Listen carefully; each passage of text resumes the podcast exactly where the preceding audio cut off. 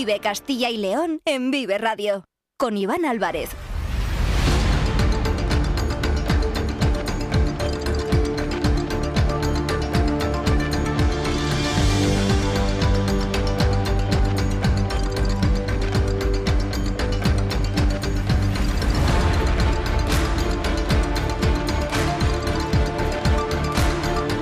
Las dos y cuarto de la tarde. Seguimos en la sintonía de Vive Castilla y León. Sean bienvenidos los que se sumen ahora a la sintonía de Vive Radio. Ya llevamos desde la una en punto contándoles todos los asuntos que son noticia hoy en eh, Castilla y León. Y vamos a seguir 45 minutos más hasta las 3 de la tarde. Ya saben que nos pueden escuchar a través de la FM de toda la vida, en nuestra página web www.viveradio.es, en todas nuestras plataformas de streaming y de podcast y en las redes sociales de Vive Radio, como siempre, con el sonido perfecto de nuestro técnico Ángel de Jesús. Vamos a hablar, lo vamos a hacer enseguida, sobre este Estatuto de Autonomía de Castilla y León que celebra su 41 aniversario. Esta mañana se ha celebrado un un acto institucional en las Cortes de Castilla y León, un encuentro en el que se han congregado los representantes de distintos ámbitos de la comunidad y en el que se ha entregado la medalla de oro de la institución a 13 medallistas olímpicos y a 15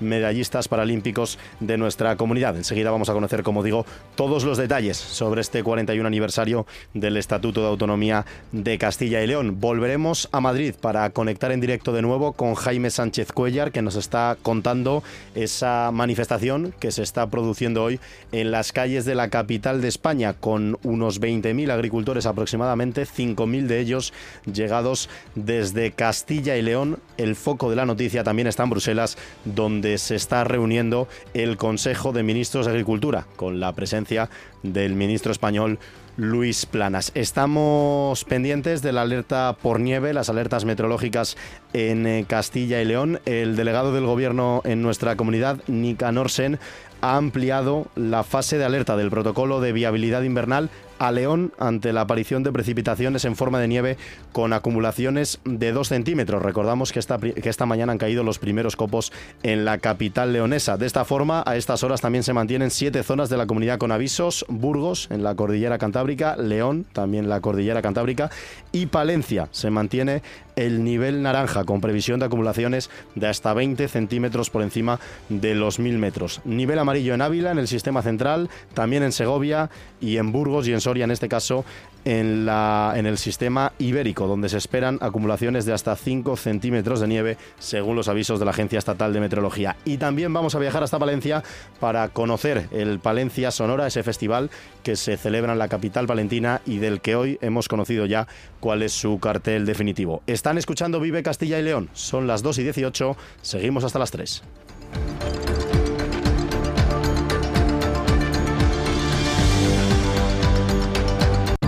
Vive Castilla y León en Vive Radio.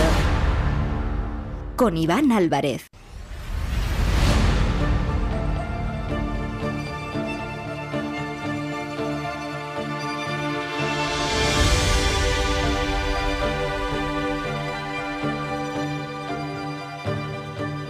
Y como les comentaba, esta mañana uno de los focos principales de atención en Castilla y León ha estado en las Cortes, donde se ha celebrado ese acto institucional para conmemorar el 41 aniversario del Estatuto de Autonomía de Castilla y León. Un acto que ha seguido en primera persona en las Cortes de Castilla y León David Alonso. David, ¿qué tal? Muy buenas tardes. Muy buenas tardes, Iván. Donde se ha premiado, como decimos, a 28 deportistas de nuestra comunidad, deportistas olímpicos y, y paralímpicos que han conseguido medallas en la historia de los Juegos. Además, coincidiendo con que este verano se celebran los Juegos Olímpicos en París. Vamos a recordar los nombres y vamos a comenzar con esos 13 deportistas olímpicos que han sido hoy homenajeados, que son Lidia Valentín, Manuel Martínez, Narciso Suárez, Guillermo del Riego, José Luis Llorente, Fernando Hernández, Juan García, José Manuel Beirán, Laura López Valle, Miriam Blasco, Raúl González, Juan Carlos eh, Pastor y Fermín Cacho, que es el que ha puesto voz a sus compañeros para agradecer a los procuradores que hayan pensado en el deporte para la concesión de esta medalla de oro de 2024 de Castilla y León. Trece deportistas olímpicos, David, y 15 medallistas paralímpicos. 15 medallistas paralímpicos que han sido galardonados son Alfonso Fidalgo, Juan Bautista, Julio Requena, José Fernando Sardina, Mariano Ruiz, Juan Damián Matos, Alejandro Sánchez, Enrique Sánchez Guijo, Marta Fernández, Purificación Santa Marta, Marta Arce, María Ángeles Fernández, María Teresa Herreras y Elena María del Rocío. Esos son los 15 deportistas paralímpicos que han sido homenajeados, que han sido premiados, como decimos hoy, en las Cortes de Castilla y León. Pero el acto, más allá de esta entrega de medallas, David, también nos ha dejado, lógicamente, algunas comparecencias. En primer lugar, del presidente de las Cortes de Castilla y León, de Carlos Pollán. Sí, ha sido un acto que ha comenzado con un emotivo minuto de silencio en recuerdo de las víctimas tanto del incendio en Valencia como de Sergio Delgado, el joven vallisoletano asesinado este sábado en Burgos. Y después han pasado uno por uno a recoger sus, distinciones los 13 medallistas olímpicos y 15 paralímpicos que acabamos de mencionar, con su correspondiente ovación y foto de familia posterior. Después, el presidente de las Cortes, Carlos Pollán, ha tomado la palabra para pronunciar su discurso en este 41 aniversario del Estatuto de Autonomía, que recordemos, la fecha exacta del aniversario fue ayer domingo, 25 de febrero, y hoy se ha celebrado el acto, en una intervención de poco menos de 30 minutos que Pollán ha dividido en dos partes bastante bien marcadas. Una primera en la que, sin dar nombres, ha cargado contra el chantaje de una minoría ruidosa y llena de furia frente al resto de España y ha avisado de que Castilla y León no se resigna ni se resignará jamás a que su lealtad sea penalizada y la traición sea premiada. También Pollán ha alertado de que Castilla y León jamás se sumará a esa carrera victimista, aunque eso no significa mirar hacia otro lado cuando se infringen las, eh, reglas. Perdón. Permitan, permítanme que les señale otra obviedad. La obviedad de que dura ya demasiado el chantaje de una minoría ruidosa y llena de furia frente al resto de la nación, siempre con su ristra inacabable de agravios comparativos. Castilla y León jamás se sumará a esa carrera victimista cuya única meta posible es la frustración sin remedio. En esta tierra se estila el juego limpio, tras esto, Pollán ha querido poner en valor el legado histórico que Castilla y León atesora y ha insistido en que la comunidad ha contribuido de un modo decisivo a la formación de España. Aquí se produjeron los cimientos de la futura organización municipal, con el fuero de Brañosera, considerado como fundamento considerado con fundamento el municipio más antiguo de España al datar del siglo IX. Ávila y Salamanca registran las huellas más primitivas del castellano, mientras Burgos y León acreditan los primeros testimonios escritos de una lengua con 500 millones de hablantes hoy. En estas tierras se fundaron las primeras universidades de España, con Valladolid y Salamanca compitiendo en buena lid por el honor de ser la más antigua. Por si no fuera suficiente, por si no fuera suficiente aporte intelectual en pro de la humanidad, Salamanca alumbró la Escuela de Derecho de Gentes y Valladolid fue sede de, la más célebre de las controversias. Los derechos humanos, tal y como los entendemos hoy, no se explican sin la una ni la otra. Una rica herencia que, según Pollán, no hace a Castilla y León mejor ni peor que nadie, sino sencillamente iguales. En este sentido, el presidente de las Cortes ha querido señalar que los logros de la comunidad lo son de todos los españoles, al igual que los logros del resto de España son también los de Castilla y León. Por resumir, Castilla y León ha contribuido de modo decisivo a lo largo de los siglos a la formación de España como nación y ha sido un importante nexo entre Europa y América. Los anteriores son solo unos hitos que documentan el paso, el peso y el pozo de la historia de nuestra tierra. Podría citar más, pero mi ánimo no es exhaustivo. Si lo fuera, excedería con mucho el tiempo pautado para una intervención en una ocasión como la de hoy como hemos dicho, dos partes del discurso de Carlos Pollán, esa primera parte que acabamos de escuchar, y ya una segunda en la que, pasando al ámbito deportivo, ha defendido que los medallistas olímpicos y paralímpicos son los mejores embajadores de la comunidad y ha reivindicado el apoyo al deporte como una responsabilidad de los poderes públicos. Ya en clave de anécdota, y como vamos a escuchar a continuación, el presidente de las Cortes ha querido acabar su intervención con esa famosa frase que decía, soy español Iván, ¿a qué quieres que te gane? Fuisteis, sois y seréis nuestros mejores embajadores. Cumplisteis con creces vuestra parte. Ahora nos toca a nosotros. Es responsabilidad de los, de los poderes públicos apoyar sin fisuras el deporte español. Que ningún joven dotado para la alta competición se quede sin probar su valía por falta de medios. Y que, una vez retirados de las pistas, las canchas y los estadios, todos encuentren su lugar en la sociedad. Es mucho lo que un deportista veterano puede aportar a los más jóvenes y también al resto de nosotros. Hoy, desde estas Cortes, recordamos glorias pasadas, pero a la vez anticipamos éxitos por venir. Que por muchos años más podamos seguir diciendo, soy español, ¿a qué quieres que te gane? ¿Cómo repetíamos eh, esta frase años atrás? Por suerte tenemos deportistas que siguen eh, consiguiendo títulos. Es verdad que a nivel de equipos la cosa ha bajado un poco, ¿no? Estamos un poco peor, pero esa frase fue muy repetida aquí Tenemos a la selección femenina de fútbol, Sí. que ganó el Mundial el año pasado, que es el principal estandarte ahora mismo, el deporte de equipos sí, español, España, sí. sin duda. Pero bueno, es verdad que ojalá este verano que haya Eurocopa con la selección absoluta, el baloncesto es verdad que no está muy allá, pero bueno, Los Juegos Olímpicos. los Juegos Olímpicos. No por eso te digo, hay deportistas individuales muchísimos y veremos. Eso todavía está por venir durante todo este año. Hemos escuchado al presidente de las Cortes, a Carlos Pollán. Tenemos que cu- escuchar también, David, que han comparecido una vez ha concluido el acto a los diferentes portavoces parlamentarios de las diferentes formaciones políticas. Hay que destacar que no ha intervenido, por ejemplo, ni portavoz eh, de la UPL ni de Vox. Centrándonos en el líder de la oposición, eh, Luis Tudanca, el discurso del presidente de las Cortes ha sido ligeramente criticado desde el PSOE por su contenido partidista y lo ha comparado con la fábula del escorpión. No obstante, el portavoz del PSOE ha insistido en que hoy es el día de hablar y felicitar a los deportistas premiados con esa medalla de oro de las Cortes. Bueno, supongo que como en la fábula del escorpión es su naturaleza. Pero no quiero decir mucho más, porque me parece, insisto, que lo importante es el reconocimiento a los deportistas, el reconocimiento unánime, nuestro cariño y nuestro afecto. Eso debió ser este acto desde el principio hasta el final. Eso debió ser su discurso desde el principio hasta el final. Por su parte, el presidente de la Junta, Alfonso Fernández Mañueco, ha querido celebrar y destacar los 41 años que celebró, como decíamos ayer, el Estatuto de Castilla y León. La piedra angular y el instrumento esencial, ha dicho, de la vertebración de la comunidad y su lealtad con España. 41 años que han servido para hacer una comunidad mejor, con mayor calidad de vida y con amplias políticas de apoyo a las familias. Quiero decir que 41 años de comunidad autónoma, es verdad que como tierra son casi ocho siglos de vida en común, de, bueno, de vida en común algún tiempo más, pero de manera definitiva 800 años. Eh, son 41 años de estatuto, 41 años, por tanto, de haciendo una tierra mejor, más próspera, con mayor calidad de vida, con unos servicios públicos centrados en las personas, las mejores de España, con amplias políticas de apoyo y protección a las familias y hemos sido capaces de aprovechar todo nuestro potencial para seguir apostando por nuestro crecimiento económico, la creación de empleo y también generando oportunidades en el territorio.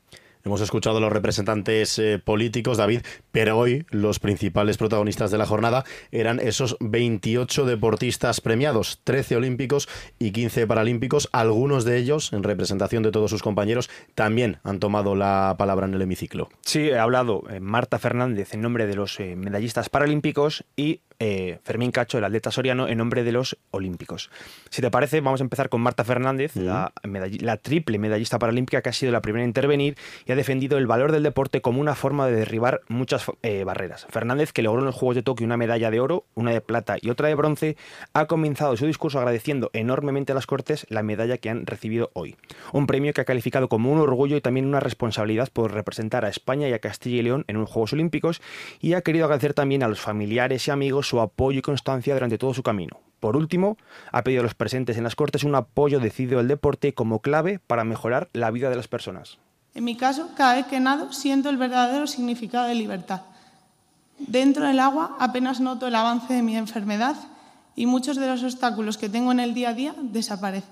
Este sentimiento es común en el deporte adaptado, el sentimiento que nos permite superarnos día a día.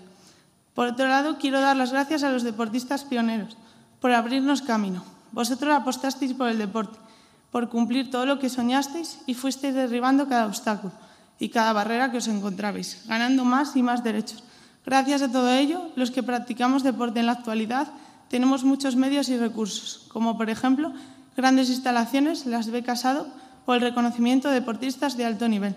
Son solo un puñado de las puertas que fuisteis abriendo con vuestra lucha y de la que hoy nos beneficiamos nosotros. Y lo harán los que vienen detrás. Como hemos comentado, después de Fernández, el atleta soriano Fermín Cacho fue el encargado de hablar en nombre de esos 13 eh, deportistas olímpicos premiados y quiso, al igual que Marta Fernández, en primer lugar agradecer a las Cortes la distinción, que también ha calificado como todo un honor. Cacho ha dejado, ha dejado claro que los premiados de esta jornada son una pequeña representación de los miles y miles de deportistas que hay en Castilla y León Además, ha contrapuesto los valores del deporte, como la concordia, el respeto, la tolerancia, con los tiempos convulsos, ha dicho, que se viven en la política actual. Por último, el medallista olímpico quiso mandar un mensaje a los niños y niñas de la comunidad, a los que ha animado a pelear duro por sus sueños. Nosotros, los 13 olímpicos y 15 paraolímpicos, hoy reconocidos, somos una pequeña representación de otros miles y miles de generaciones de deportistas de nuestra tierra, que al igual no han conseguido medalla en los Juegos, pero que han sido un ejemplo de deportividad tan digno como cualquiera de nosotros. Va también por ellos y pido a todos ustedes un caluroso aplauso. Podría hablarles durante horas, incluso días, de las bondades del deporte, tanto a título individual para quien lo practica como a nivel colectivo, para, colectivo para nuestra sociedad. Permítame centrarme en este segundo aspecto, el beneficio para la sociedad, que es además lo que la medalla de oro de las Cortes pretende reconocer. Bueno, pues este ha sido el reconocimiento, como decimos, en las Cortes de Castilla y León, el día en el que se conmemora ese 41 aniversario del Estatuto de Autonomía de Castilla y León, con la medalla de oro de la comunidad para 28 deportistas, 13 olímpicos, 15 paralímpicos, que ha estado siguiendo en directo y que nos acaba de contar en la sintonía de Vive Castilla y León, David Alonso. David. Felices 41 años del Estatuto de Autonomía de Castilla y León. Como se suele decir, por otros 41 años más. Y que los vivamos. Y que los veamos aquí juntos. que los veamos juntos. Las 2 y 32, seguimos hasta las 3 en Vive Radio. En CESIP nos importa tu empleo, la precariedad y tus pensiones. Hemos liderado importantes avances como las 35 horas o la carrera profesional, pero son numerosos los desafíos. Por eso te mereces un sindicato independiente, plural, abierto y profesional. En CESIP nuestras propuestas son las tuyas, porque si tú no te conformas, nosotros tampoco. Alcemos la voz. Vota CESIF. Vive Castilla y León en Vive Radio. Con Iván Álvarez.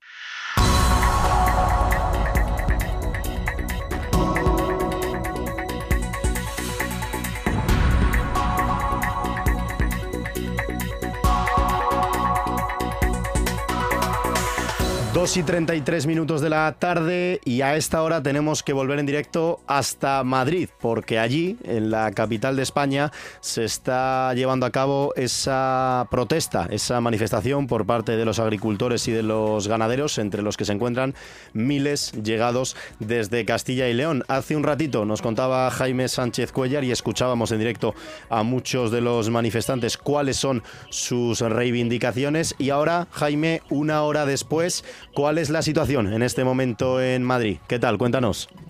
Buenas tardes, Iván. Pues estamos en el Paseo de la Castellana. Ya hemos llegado a la sede de la Comisión Europea aquí en Madrid, a las oficinas, y se está procediendo ahora mismo a la lectura de las reivindicaciones de las organizaciones agrarias. Están interviniendo los líderes de las tres organizaciones agrarias que convocan a Saja, UPA y COAG aquí en este Paseo de la Castellana las propias organizaciones hablan de más de 30.000 personas. Habrá que ver luego la cifra también que aporta la delegación de gobierno, pero el respaldo eh, es mayoritario. Nos, encontramos al lado de Aurelio González, que es el secretario de UPA Castilla Aurelio, muy buenos días. Hola, buenos días. Bueno, ¿cómo valoras, cómo ves que ha sido la respuesta de Castilla y León a esta manifestación en Madrid? Bueno, la respuesta de Castilla y León ha sido espectacular, porque calculamos que de las 30.000 personas o más de 30.000, en torno a 8 o 10.000 personas pueden haber venido de Castilla y León.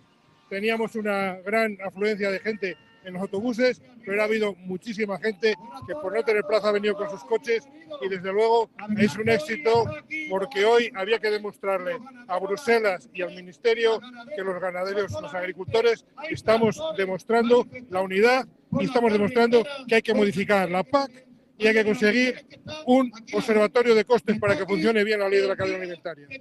Aurelio, supongo que muy pendientes esta tarde, en el día de hoy, de lo que pueda acontecer en Bruselas.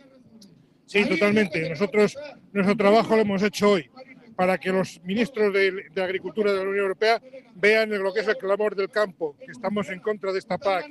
Y, ahora lo que nos toca es ver qué es lo que proponen, qué es lo que acuerdan hoy, cómo, nos van a trasladar las mesas de trabajo, lo que hay y, bueno, pues vamos a desarrollar esas mesas de trabajo y si no hay resultados, pues habrá que volver otra vez.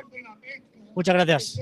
Aurelio González, secretario de UPA Castilla y León. Iván, nos atendía aquí ahora mismo en directo. Estamos, como digo, en el Paseo Castellana y ahora mismo, pues con las alocuciones de los líderes de estas tres organizaciones agrarias que convocan aquí en Madrid, rodeados de tractores y en principio no sé si se procederá alguna entrega de manifiesto a esta sede de la Comisión Europea o algún tipo de reunión, estaremos pendientes de lo que pueda ocurrir. Pues este es el minuto y resultado en directo desde Madrid, desde la capital de España, con Jaime Sánchez Cuellar a las 2 y 36 minutos contándonos esa manifestación de los agricultores y ganaderos que continúan con su lucha y con sus reivindicaciones. Mañana a partir de las 7 y 10 el mejor resumen como siempre en Vive el Campo con Jaime Sánchez Cuellar. Jaime compañero, gran trabajo, un fuerte abrazo.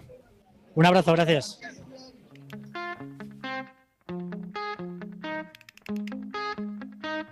El autobús aceleró en el charco, le vi los ojos, fue mala fe.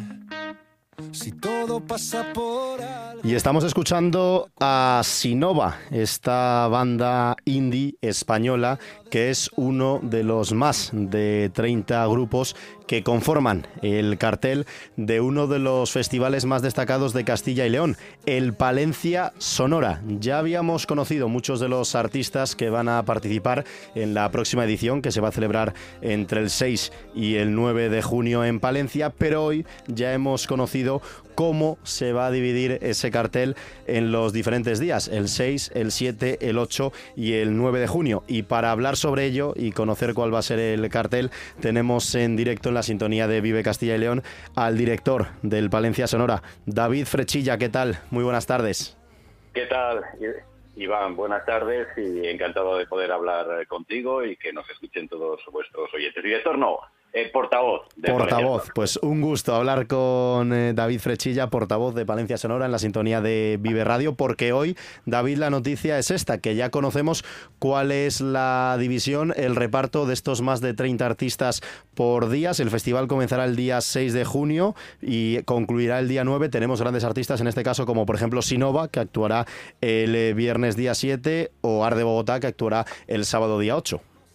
Efectivamente, hoy hemos dado a conocer la distribución por días de, como bien apuntabas, esos más de 30 artistas. Un festival eh, que lo apuntabas ahora, comienza el jueves eh, día 6 en esos eh, conciertos gratuitos que realizamos para que todo el público pueda disfrutar de ellos y comenzaremos con Parque Sur, con Jofe, con Barry B, pero luego a partir del día 5 apuntabas uno de los nombres, Sinova, ¿no? Es uno de los cabezas de cartel, junto a Sinova pues van a estar a lo largo de esa jornada, pues eh, si Cebras, también del Aporte, Siloé, que era la OT, y eso será para, para dar comienzo a los eh, conciertos en el recinto acotado del Parque de Sotillo. Después, pues eh, llegará ese sábado en el que también, como ya sucede en la jornada del viernes, pues habrá conciertos gratuitos por distintos espacios de la capital palentina. Y luego en el recinto acotado, pues contaremos con Arde Bogotá, bueno, que es uno de los, sin duda alguna, uno de los grupos del momento y que son capaces de atraer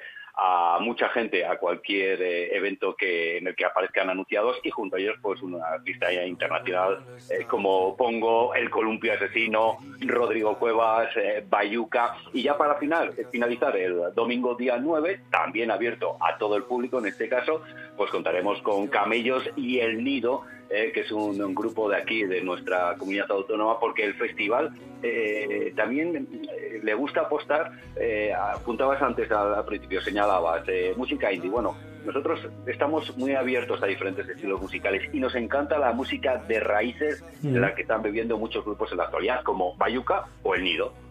Además, esta eh, semana tenemos más novedades, David, porque al final el cartel, no la división por días, pero sí muchos de los grupos o la mayoría ya se conocían. Los seguidores del Palencia Sonora, lógicamente, se lo saben de carrerilla. Pueden consultar en la web palenciasonora.com cuál es esta división, como decimos, entre el 6 y el 9 de junio, el reparto por cada uno de los días. Pero este miércoles tenemos una nueva novedad porque van a salir a la venta las entradas de día para asistir a cada una de las fechas de este festival. Efectivamente, mira, a algo más de tres meses eh, ya podemos pronunciar una frase que nos encanta, que es la de eh, abonos agotados, ¿no? Cualquier persona que organice un evento, eh, pues siempre busca agotar, bueno, pues en este caso los abonos. Pero mm, está claro que hay que dejar unas entradas de día porque no toda la gente puede ir los, las, todas las jornadas del festival. Bueno, pues este miércoles saldrán a la venta esas entradas al precio de 55 euros y bueno, tienen toda la información en la página web y en las redes sociales del Festival Palencia Sonora. Esto es una prueba de que el trabajo se hace bien. Llevamos 21 ediciones y yo creo que el público ya no solo está satisfecho con el cartel en sí, que consideramos que es eh, bueno, pues eh, tiene un amplio espectro de gustos musicales, sino que también porque esto es fundamental, antes nombrabas grupos importantes. Bueno, para nosotros el artista principal de cada edición de Palencia Sonora es el público y siempre tratamos que el público se sienta bueno, pues parte más del festival y que se sienta muy cómodo cada vez que acude.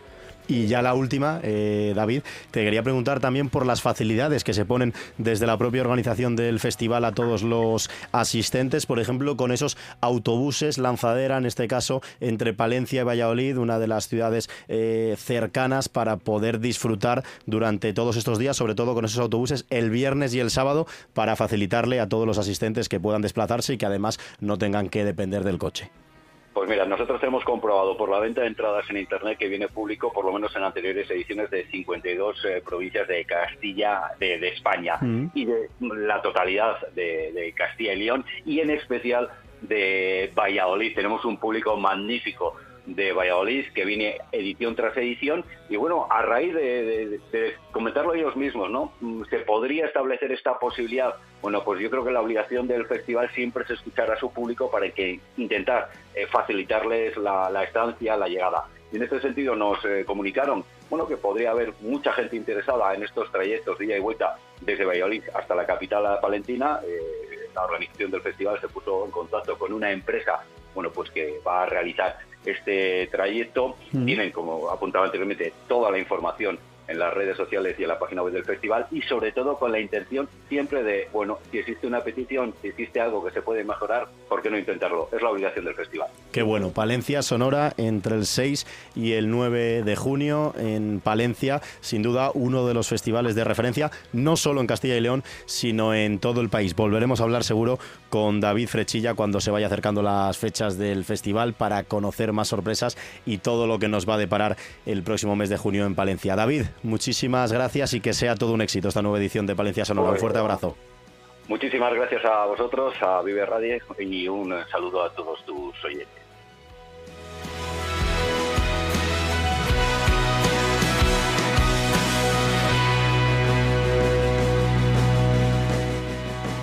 El viernes pasado hablábamos en este mismo programa, en Vive Castilla y León, sobre la Feria Internacional de la trufa, que se iba a celebrar durante el fin de semana en el municipio de Abejar, en la provincia de Soria. Charlamos unos minutos con la alcaldesa de esta localidad que nos estuvo contando la importancia de este evento para Abejar y para la comarca de Pinares, porque esta Feria Internacional de la Trufa es la más antigua de España y este producto micológico pertenece a un sector que mueve 33 millones de euros en Castilla y León. Uno de los eventos principales del fin de semana era sin duda el concurso gastronómico nacional de la trufa negra. Cocineros llegados desde Segovia, Valladolid, Burgos, Barcelona, Madrid, Castellón o la misma provincia de Soria se retaban con el objetivo de construir una receta deliciosa con esta verdadera joya negra de la cocina como es la trufa. Y el premio se quedó en casa, en Castilla y León. ¿Quién mejor que un soriano de cuna para satisfacer los paladares a través de la trufa? El ganador del concurso fue Luis Alberto Simón, natural de Duruelo de la Sierra y chef del restaurante El Cenador en Quintanar de la Sierra. Hola, Luis Alberto, ¿qué tal? Buenas tardes. Hola, muy buenas tardes. Bien. Y enhorabuena, chef. Muchas gracias. Ganador del concurso gastronómico nacional de la trufa negra. La verdad es que suena muy bien, ¿eh? Sí, sí, la verdad que, que suena muy bien. Mm. Eh, un, todo un orgullo, la verdad, haber ganado este concurso. Como has dicho tú, es internacional eh, y es uno de los más prestigiosos en cuanto a cocina trabajando con la trufa. Y viene cada vez cuesta más, hay más nivel, eh, más cocineros que, que, se acercan de todos los puntos de España, incluso ha habido años que han venido de fuera de España. Y la verdad que, que muy orgulloso, la verdad.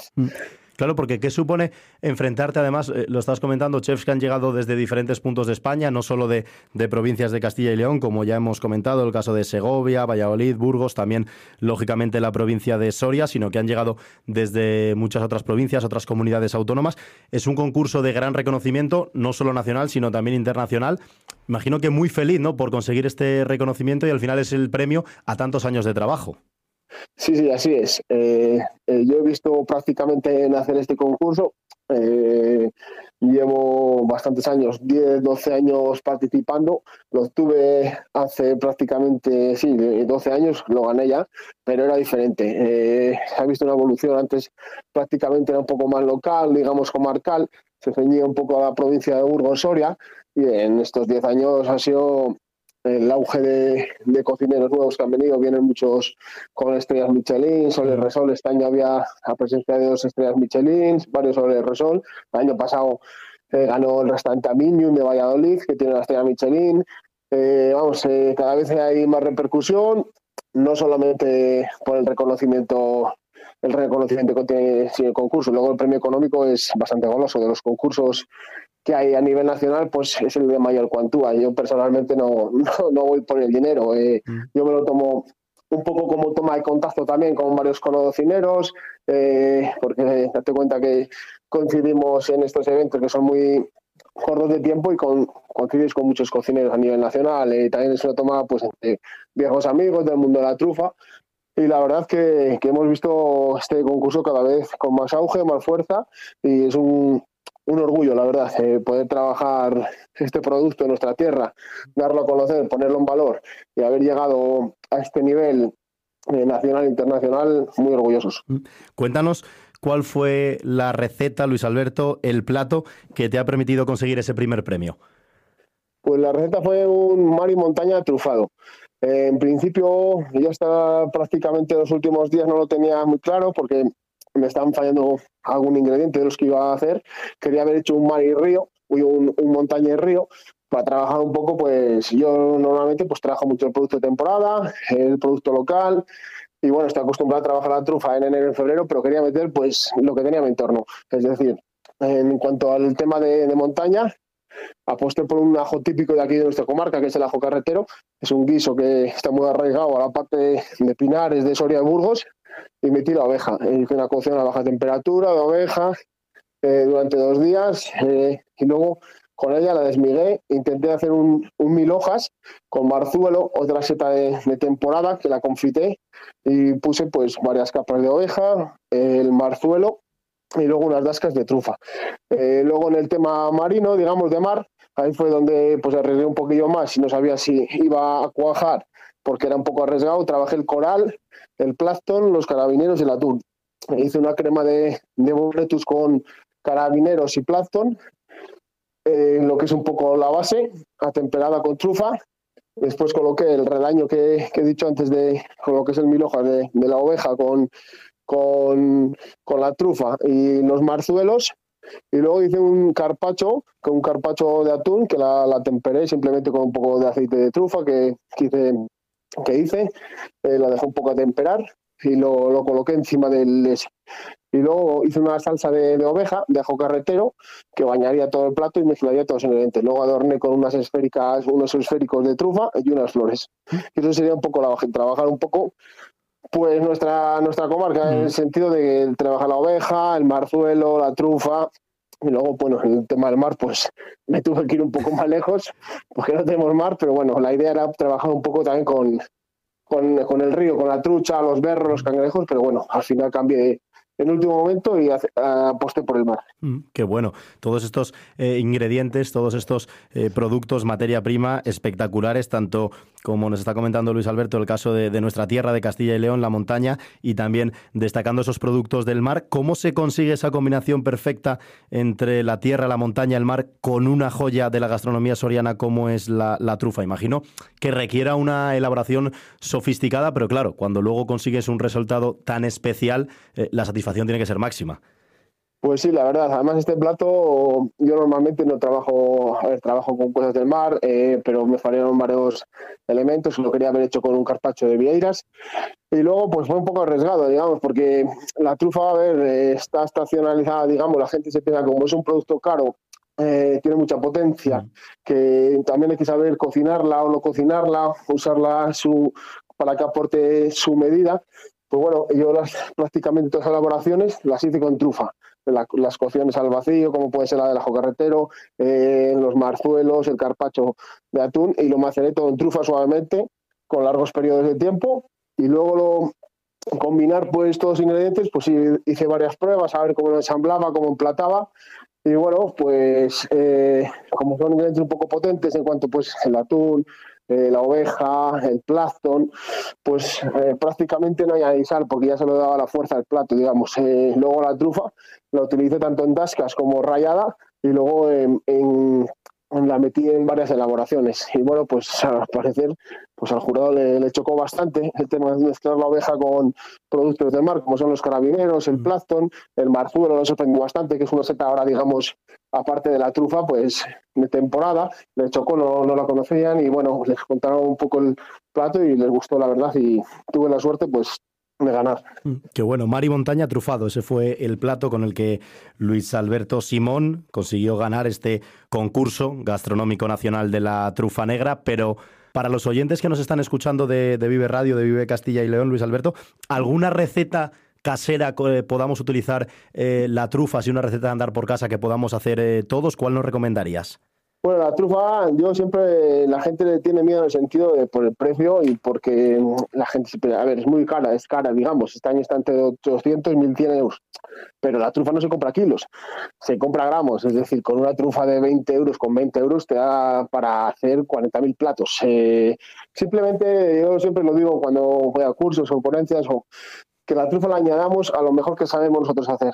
Es un producto que es aromatizador y sirve para siempre los acabados normalmente. Para los postres viene muy bien en frío, es decir, la trufa cuando pasa a los 50, 60 grados pierde muchas características de potencia, de sabor, e incluso pues hay veces que podemos amargar un cocido porque tiene unos colores y unos aromas un poco pues fuertes, digamos. Entonces yo lo que aconsejo, mejor que una receta, pues tu mejor plato que te salga a ti en casa, simplemente cuando le he acabado, rayar un poco de trufa, eh, unas dascas de trufa y ya estaría. Y luego, pues bueno, viene muy bien los arroces, eh, para las pastas, por ejemplo, unos macarrones, hacemos unos macarrones, eh, aparte hacemos un sofrito de cebolla, añadimos un poquito de nata, un poquito de trufa al final y tendremos unos macarrones gratinados en un momento pues con trufa. Siempre al acabado, más que aplicarla a una receta, ¿sabes? Eh, en todas las recetas va a venir bien. Mm. Eh, hacemos unos garbanzos, un cocido, siempre al final, pues rayamos un poco y ya estaría. Es como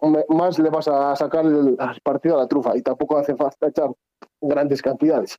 Simplemente pasar un poco rallador estaría. Estás hablando, Luis Alberto, de, de, cocido, de macarrones, es la hora de comer y, la verdad es que se me está haciendo la boca agua. Te quería hacer una última porque estamos hablando lógicamente contigo después de llevarte ese primer premio en el concurso gastronómico nacional de la trufa negra, en la Feria Internacional de la Trufa de Abejar en la provincia de Soria, pero eres el chef del restaurante El Cenador en Quintanar de la Sierra, en la provincia de Burgos. Cuéntanos un poco qué tipo de cocina, cuáles son los platos típicos en el restaurante El Cenador para todo el que quiera probar tus recetas en primera persona? Bueno, sí, pues yo tengo una, una carta, digamos, del producto, trabajo mucho el producto de temporada, el producto de cercanía. Voy cambiando muchos platos, bueno, una cocina tradicional, pero con toques de vanguardia. Eh, también tengo el menú del día, el menú fin de semana, luego hacemos menús de gustación. En cuanto a las jornadas micológicas, estoy metido en Eurotoques, en el Buscasetas, y bueno, pues es uno de los únicos, de los pocos restaurantes por aquí con la comarca que sí apostando, digamos, por el menú Buscasetas. Eh, tengo una carta con más de 50 platos, de los cuales 20, eh, 25 tienen ingredientes micológicos. Yo intento ser un restaurante micológico, intento trabajar mucho la micología. Eh, tenemos la suerte aquí de contar con micología prácticamente durante todo el año. Y bueno, pues eh, un poco de cocina, digamos, de, tradicional, eh, desde cocina de toda la vida de la abuela, digamos, desde el menú del día hasta la carta un poco más elaborada, que tengo platos, pues, pues como este que hemos hecho para el concurso. Este es un símil de varios platos que tengo en mi carta. Y nada, no me cierra nada, digamos. es un poco, pues, voy intentando no dejar de lado nada. Qué bueno. Pues él es Luis Alberto Simón, como decimos, se llevó el primer premio, ganador de ese concurso gastronómico nacional de la trufa negra y además es el chef del restaurante El Cenador en la provincia de Burgos, en la localidad de Quintanar de la Sierra. Enhorabuena, chef, y ha sido un gusto compartir estos minutos contigo. Un fuerte abrazo. Vale, muchas gracias, igualmente.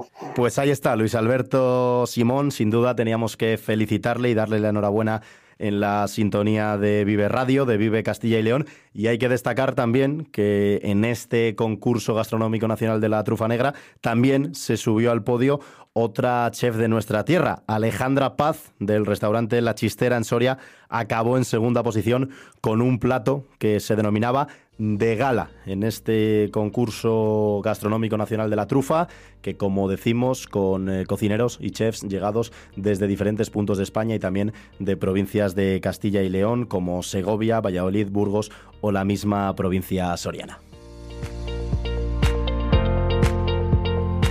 Nos vamos a despedir conociendo la previsión del tiempo. Hoy muy pendientes de los avisos y de las alertas por nieve en varias provincias de Castilla y León. Daniel Angulo, compañero, buenas tardes. Hola, muy buenas tardes Iván, muy buenas tardes amigos oyentes de Vive Radio y Vive Castilla y León. Ayer domingo tuvimos un día de esos borrascoso, de tiempo duro, invernal, con el viento, la lluvia como protagonista. No se podían utilizar los paraguas porque hubo rachas de viento que llegaron a alcanzar los 80 kilómetros por hora. Y sobre todo lluvioso porque empezaban las lluvias ya por la mañana a afectar al norte de León, noroeste de Zamora, luego en Palencia fueron afectando también a Burgos y ya por la noche al sur, al sur de Salamanca, y cantidades importantes sobre todo en las zonas montañosas. Estos vientos del suroeste estancan las nubes en las sierras de la demanda, en la sierra de Urbión. Por eso, por ejemplo, en Vinuesa, provincia de Soria, se llegaron a recoger hasta 65 litros por metro cuadrado, pero en la demanda, en Monterrubio de la demanda, en la provincia de Burgos, hasta 58. También en Villablino, que estuvo lloviendo toda la mañana y madrugada, se llegaron a recoger 52 litros. En la Cobatilla, en Salamanca, 38 litros por metro cuadrado fueron cantidades, como digo, importantes. Ya fuera de las zonas de montaña también estuvo nevando de forma abundante. En las capitales se recogieron de media entre 7 y 8 litros por metro cuadrado. Y hoy pues hemos amanecido con cielos despejados, lucía el sol, pero ya ha empezado a entrar la nubosidad del norte, porque siguen entrando vientos del Atlántico que nos siguen trayendo nubes. Y ojo ya esta tarde y esta noche, porque ya los vientos del oeste van a ir girando al norte. Y eso va a traer nevadas. Esperamos ya nevadas esta próxima madrugada. Atención en zonas del norte de Palencia, norte de Burgos, incluso en la próxima madrugada puede nevar de forma esporádica en la capital, solo que le va a costarle que, cuajes en las capitales de provincia. Pero insisto, nevadas importantes, norte de Burgos, norte de eh, Soria y también en la Sierra de la Demanda.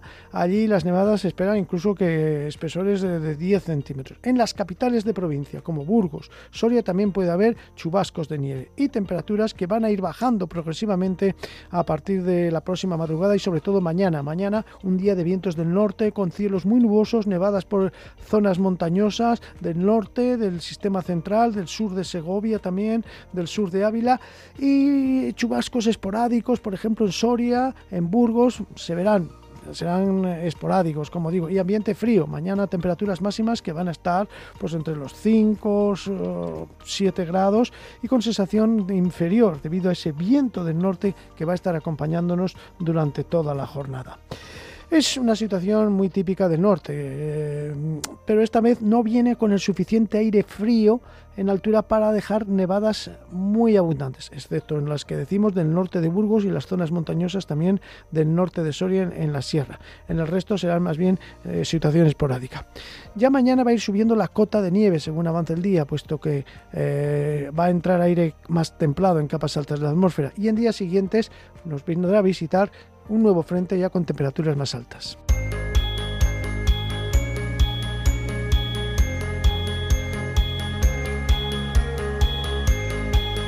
Y con la información del tiempo nos despedimos hasta mañana. Les dejamos en la compañía de los servicios informativos de Vive Radio.